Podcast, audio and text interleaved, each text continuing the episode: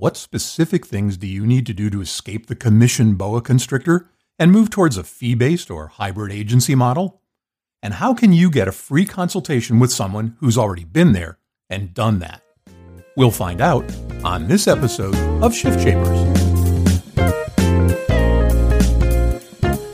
Change either paralyzes or energizes. The choice is yours. You're listening to the Shift Shapers podcast. You're about to learn firsthand from businesses and entrepreneurs who have successfully shaped the shifts in their industries. Get ready to become the change that you want to see. Here's your host and Chief Transformation Strategist, David Saltzman. This episode of the Shift Shapers podcast is brought to you by Captivated Health, a captive insurance arrangement that helps small and mid market companies escape the fully insured marketplace and delivers stability, control, and savings without watering down employees' benefits or increasing their premium share. If you have clients in the educational institution or the engineering vertical, go to our website at captivatedhealth.com or click on the company logo on the Shift Shapers website. On this episode of Shift Shapers, we're chatting with Cheryl Perez. Cheryl is president of Big HR, and she has particular expertise in a few areas consulting and compliance, but also, she's done an awful lot of work, both with her own practice and with others, with creating fee for service practices and valuing agencies in that environment and why you might want to think about doing both. And we're pleased that Cheryl was able to spend some time with us today. And with that, welcome, Cheryl. Thank you very much, David. How are you? I'm well, thank you. I'm well. I'm pleased that you're able to chat about this. I think it's something that a lot of our listeners think about, especially these days, but don't maybe know how to take the first couple of steps. But let's go back a little bit further than that and let's talk about your background because I think that to a great extent informs kind of where you are today. So can you give us kind of a thumbnail of that? Absolutely. My background originated actually in organizational capacity building for nonprofit organizations. I lived overseas for a couple of years working with nonprofit organizations and really helping focus build their capacity surrounding the organizational growth and their fundraising efforts, their sales efforts, their marketing efforts. And shortly after deciding to leave the nonprofit world, I went into insurance, believe it or not. Healthcare was always very interesting to me, but my mother was a nurse, her mother was a nurse, but the actual act of doing patient care was just something that terrified me. So I opted to go more into the business side of things and began actually working for a very large health provider, United Healthcare and large group sales. So that was really where I got my feet wet in insurance and worked a lot with fully insured groups, self-funded groups, ASO groups, and did that for quite a few years before I decided to go out on my own and, and start my own insurance agency and build my own practice. And so I kind of began that process in late 2003, 2004 and built a pretty successful agency, ended up with about 50 to 60 independent agents that I was working with, training, recruiting, hiring. We focused a lot on ancillary products and worksite products and did, you know, some, some medical insurance as well and had a really successful agency, just kind of humming along. And we had gotten into a comfort zone and things were just happening consistently. And then the Affordable Care Act happened, which I'm sure a lot of your listeners have also experienced. And I was terrified. I didn't have any idea how it was going to affect my revenue, there were so many rumors and discussions out there about things being cut drastically. So at first I said, you know, it's not going to happen. I think like everyone else at that point, it's not going to happen. Don't worry about it. Let's keep moving forward. And then shortly thereafter, it became pretty clear that it was going to happen. And I knew that I wasn't in a position to sell my agency or retire. And I had all of these agents that had, you know, believed in my vision and started their insurance agencies and building their book of business technically under me. And I, I had to do something. And so I decided instead of avoiding the law, let's learn about it and began intensive training and certification processes in ACA for my team. And that really got our feet wet in the consulting side of things. I think we had been doing various things for our clients almost as value adds just to be competitive as to not lose the business to retain our customers. And we found ourselves in a position where we really had to figure out what the goal was. And so we kind of began making that transition at that point. So, what was that process like? I know that you looked at different business and process models, what are a couple of the process and business models that you considered and, and how did you get to that point? Because then, then we'll talk a little bit about fee for service, but I think it was kind of a linear progression for you, wasn't it? It was. It, it, really was a surprise, to be honest with you. We looked at well, maybe we just continue to provide our clients with this advice surrounding this law. And the advice was highly sought after. So we found ourselves in meetings with our clients talking about the renewals, but also answering, you know, legal pads full of questions surrounding ACA. And initially we would provide that advice and, you know, kind of help them work through figuring out their FTEs or calculating various things that were going to pertain to them and their size of business. And I realized, you know, these are services that we could set up in a way that we could actually charge a fee for in order to be able to, to have more impact on our revenue and, and a little bit more control really was the focus. So we opted to kind of begin to look into building a fee for service model and adding it into our existing commission based model.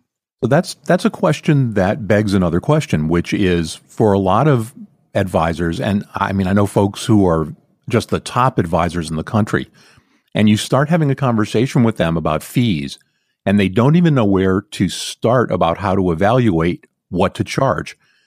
What's that process like? What was it like for you, and and how do you advise others to to start down that road to being able to come up with a dollar value for their time and the advice that they're giving? Yeah, that's a great question. I get asked that a lot. I do some work with various insurance agencies who've said to me, you know, Cheryl, can you help coach me kind of through this process? We'd like to add some fee for service. And really, the first step for me was to evaluate my current business structure. I had to kind of go back to the beginning of my career and really look at the infrastructure and what capacity I really needed to build and grow in order to even begin to charge a fee for things. Because generally, you know, we were providing services services, we were providing renewals, and the commissions came directly from the carriers. And so the actual product or service was being provided by someone else, and the service piece on the back end, the claims administration or the questions were also being provided by someone else. And so, in essence, for a number of years, we were just out there kind of selling that product for them.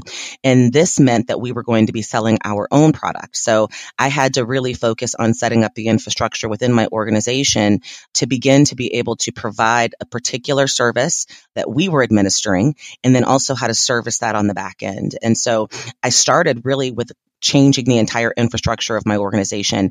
And I discovered that as an agency owner for all of these years, I really wasn't functioning like a business that was selling its own things. You know, I, I, didn't have the proper financial structure set up. I really didn't look as deep into my financials and what the numbers said, you know, and, and even being able to do things like send out invoices, collect payment, the insurances and the E&O that go along with adding a product line or creating what that product or service line looked like was kind of the beginning step. And so I had to kind of get all of that in place. And most importantly, I also had to unfortunately do a lot of downsizing of my sales team because it was a different product altogether. And a lot of folks that I had been working with as agents, they were comfortable with insurance products, but a consulting product or an, an, an, actual service that can be, you can charge a fee for required kind of a different kind of sale and it required a different kind of salesperson. And so I, I had to really identify who on my team could make that transition successfully. So I did do some downsizing as well, but the first step was really building the overall overall organizational structure. You know, making sure I had the technology in place, the training in place for my team, the right insurances, the right billing structure. So that was really the first step before we could even think about trying to price it. And now, a word from our sponsor. Captivated Health is a single source solution for your clients and prospects in the education and engineering verticals. The founders of Captivated Health have 35 years' experience working with healthcare and benefit clients. And over that time, they've developed a keen understanding of the unique problems mid market clients experience. Frustrated by a lack of control, the unpredictability of ever increasing healthcare costs, and the pressures and regulations of the Affordable Care Act, these groups have been adrift in the fully insured commercial marketplace. Until now. Captivated Health has built a program that solves those problems and does so with virtually no disruption to employees while saving clients millions of dollars. We wanted you to be among the first to know that Captivated Health is building a national distribution partner network so you can bring this cutting edge solution to your education and engineering clients that you advise. To learn more about Captivated Health Solution, go to our website at www.captivatedhealth.com or click on our logo on the Shift Shapers website. And all of that had to come after you decided what the product actually was. Absolutely. So it's, it's kind of interesting. So when you get down to brass tacks, how do you, and this is a question I get asked a lot because we talk to, to advisors and we've had people on the show talk about fee for service practices. How do you figure out what to charge, what the, that actual dollar amount that you're going to send out invoices for now that you have the ability to send out invoices and do accounts receivable and all that businessy stuff that we've never done before? How do you determine how to value the service and the product that you're putting on the street? Yeah, you, you almost have to initially, we determined that the, the easiest transition for us was going to be in compliance. We were in the benefits business. We were working with benefits, which is a huge component in HR in general. So I was really looking at services that could be complementary to what we were already doing, that we could look at our existing book of business and begin to kind of push forward in providing them with the service. So I identified the product really as things related to benefits. What, what types of HR things or consulting components can we we add that relates directly to the service or the product that we're already offering.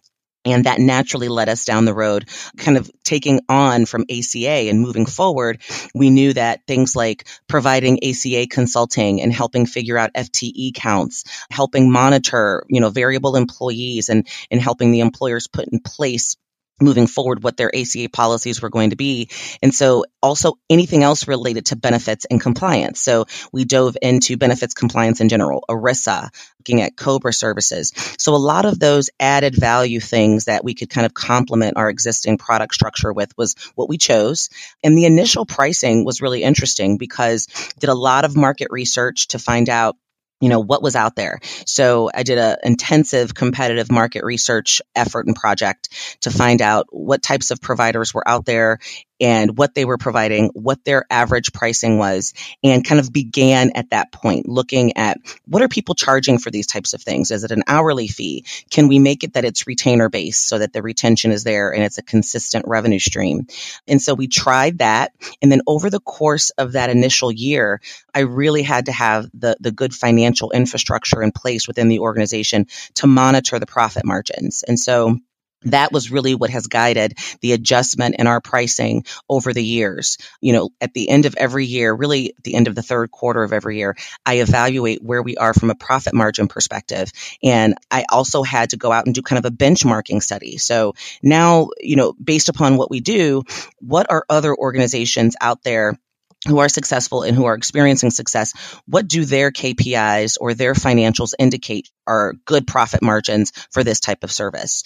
And then my goal became let's meet that need. So if I got my benchmarking report, which I still do every year and I do for any of the clients that I'm working with, if it's 57% net profit or 56% gross profit on any particular service, and you're running at 27%, then what do we need to do from a tweaking perspective in order to get you up to that 57%? And, or, or what kind of pricing adjustment do we need to make? And so that's kind of what has guided how we priced things.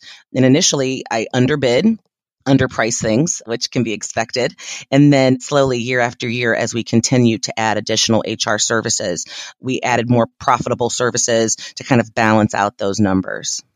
So you talked about kind of briefly, and we didn't we didn't name them key performance indicators or KPIs. But if I'm an advisor and I'm thinking about going through this process that you went through, other than top line and bottom line profit, which I think is kind of a no brainer, although for some people maybe it's not, if you haven't run a business before, what are some of the KPIs that you need to to to pay close attention to during the year, and then when you sum up at the end of the third quarter or the end of the fourth quarter, however you particularly work?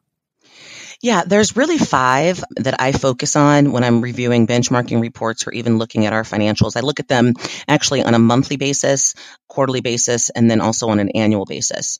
The first one, obviously, you mentioned their, their gross profit margins, which are really important because that's how you kind of break up your expenses and your net profit margins. So your gross profit margins obviously include the real true cost of services. So if you've got things or expenses related to the, the fact that you're offering a particular service or product, those expenses kind of go into that category. So for me, it's, you know, would I have this particular technology system in place if I wasn't offering HR advisory services? If the answer is no, I wouldn't have it, then it goes in the expenses related to my overall gross profit. And so I analyze gross profit margin to make sure that we're being very efficient and what we're spending directly related to the services that we deliver. And then your net profit margins. Okay, now we're adding in our operational expenses. And what does the operational expenses do and how does it affect where our net profit margins finish? So those are two numbers that I monitor very closely. Another one, which which might be a surprise to most folks, is my aging, my pay, my receivables aging days. So, how long is it taking me to collect my invoices? And that really affects the process of invoicing clients, adjusting that process, receiving those, and it kind of requires a different level of infrastructure. So, you know, I never want to exceed a 30 day number, so I monitor that number very closely as well. I also look at my overall, you know, my kind of days in, in which I'm paying things out from a particular service perspective. So my aging days and my payables is also a KPI that I look at because you can obviously adjust who you're paying, what you're paying, and there's so many technology systems out there that do multiple things. And so we're constantly looking at that as well. And then I, I kind of vary, it varies based upon the service because I do get KPIs for each individual service that we provide. I kind of monitor the numbers separately. So I know what my highest profit revenue margins are on which products. So I know which ones are the highest profit margins and which ones are the lowest profit margins. And so we've actually created packages with putting those two together. So when a client now, instead of getting a la carte services, it's a package. If you want to pay this price, it's a package because it balances out the, the profit margins for me. That's smart. That's a that's a very good approach. And this leads to another great question, which is the mindset of advisors moving from a commission model where they don't have to think about most of this stuff to uh, a fee for service model where they have to operate in, in more of a traditional business model also provides them with a level of freedom that they haven't had before. And I know you found that. Can you talk about that experience a little bit and what that meant to you and your practice? Absolutely. You know, it wasn't my intention originally to kind of uh, build an entirely separate organization. It was really designed to offset what I perceived to be revenue losses because the carriers at that point had the ball in their court. You know, they were really deciding how much I was worth. And the big news was they were going to be adjusting commissions. And then we began to see it. You know, things that we were previously being paid a percentage of the premium on, we were now being paid per head. And then over the years, you know, some carriers even decided, well, we're going to stop paying for this altogether. And it was, it was an extremely stressful time because, you know, at one point my revenues had been cut by almost 40% in some of the the groups that I was working with. And those groups themselves became low profit margin groups because we were doing so much in them and we were being paid pennies on the dollar. So it was slowly but surely, it became a focus after I began experiencing what it felt like to bring in a revenue source that no one else had control over but me. It was very liberating and very empowering. So much so to the point where we continued to really add additional services. And I created a team whose focus it was, even in building new clients. It wasn't to focus on the benefits. It wasn't to go in and, and look at what they currently had. It was just kind of to remove ourselves from that entire market. And that team's job was to go out and put in HR consulting services and outsourcing services in new clients. And so once we began really looking at it from that perspective, we slowly grew that side of the business because the profit margins were off the chart compared to what we were making on the other side. And it was so liberating because at this point, the carriers could do whatever they wanted to do. You know, they could decide to do whatever. The government could decide to do whatever it wanted to do. And we were going to be okay. And so slowly but surely that division of the company just really took over. And we started out kind of, you know, 80% benefits, 20% consulting services or fee for service. And then over the course of the next 18 months, we actually moved to 50 50. Our revenue was 50 50 at that point. Which was exciting. And then over the course of the next year or two, it kind of really reversed and now we're really 80% fee for service 20% with benefits and that's really from existing clients we no longer pursue actively new benefits clients. All of our new clients, you know, really have just our HR consulting and outsourcing services in them. And we really do refer out anytime that they do want us to work with them on their benefits. We refer that out to partners that we might work with or, or coaching clients that I've had and say, hey, can you handle the benefit sides of things? Because it's really not as profitable for us and it'll really mess up my profit margins. Yeah, it, it's a whole different place in the universe. One last question in the time we have left. At the end of the day, however you deliver this and, and charge for it, it's about delivering value to clients, isn't it? Yes, absolutely. And making sure that it's a complete service our our motto is relieving the stress you know it, there's nothing like it for our clients when you know as a business owner oftentimes they're laying there in bed and the number one thing that pops up into their mind is you know what's going on with this employee? Is this employee happy? Is this employee leaving? Why does this employee keep calling off of work? What do i do? And so really our focus is to relieve those stressors and and take those things on and just help them from a complete hr perspective put what they need in place in order to be successful it's a great place to end our interview. Cheryl Perez, president of Big HR, thank you for spending time with our audience and thank you for being a shift shaper. Thank you very much for having me. The Shift Shapers podcast is a production of Strategic Vision Publishing and David Saltzman. This podcast may not be reproduced in any form, in whole or in part, without the express written permission of the producers. All rights reserved.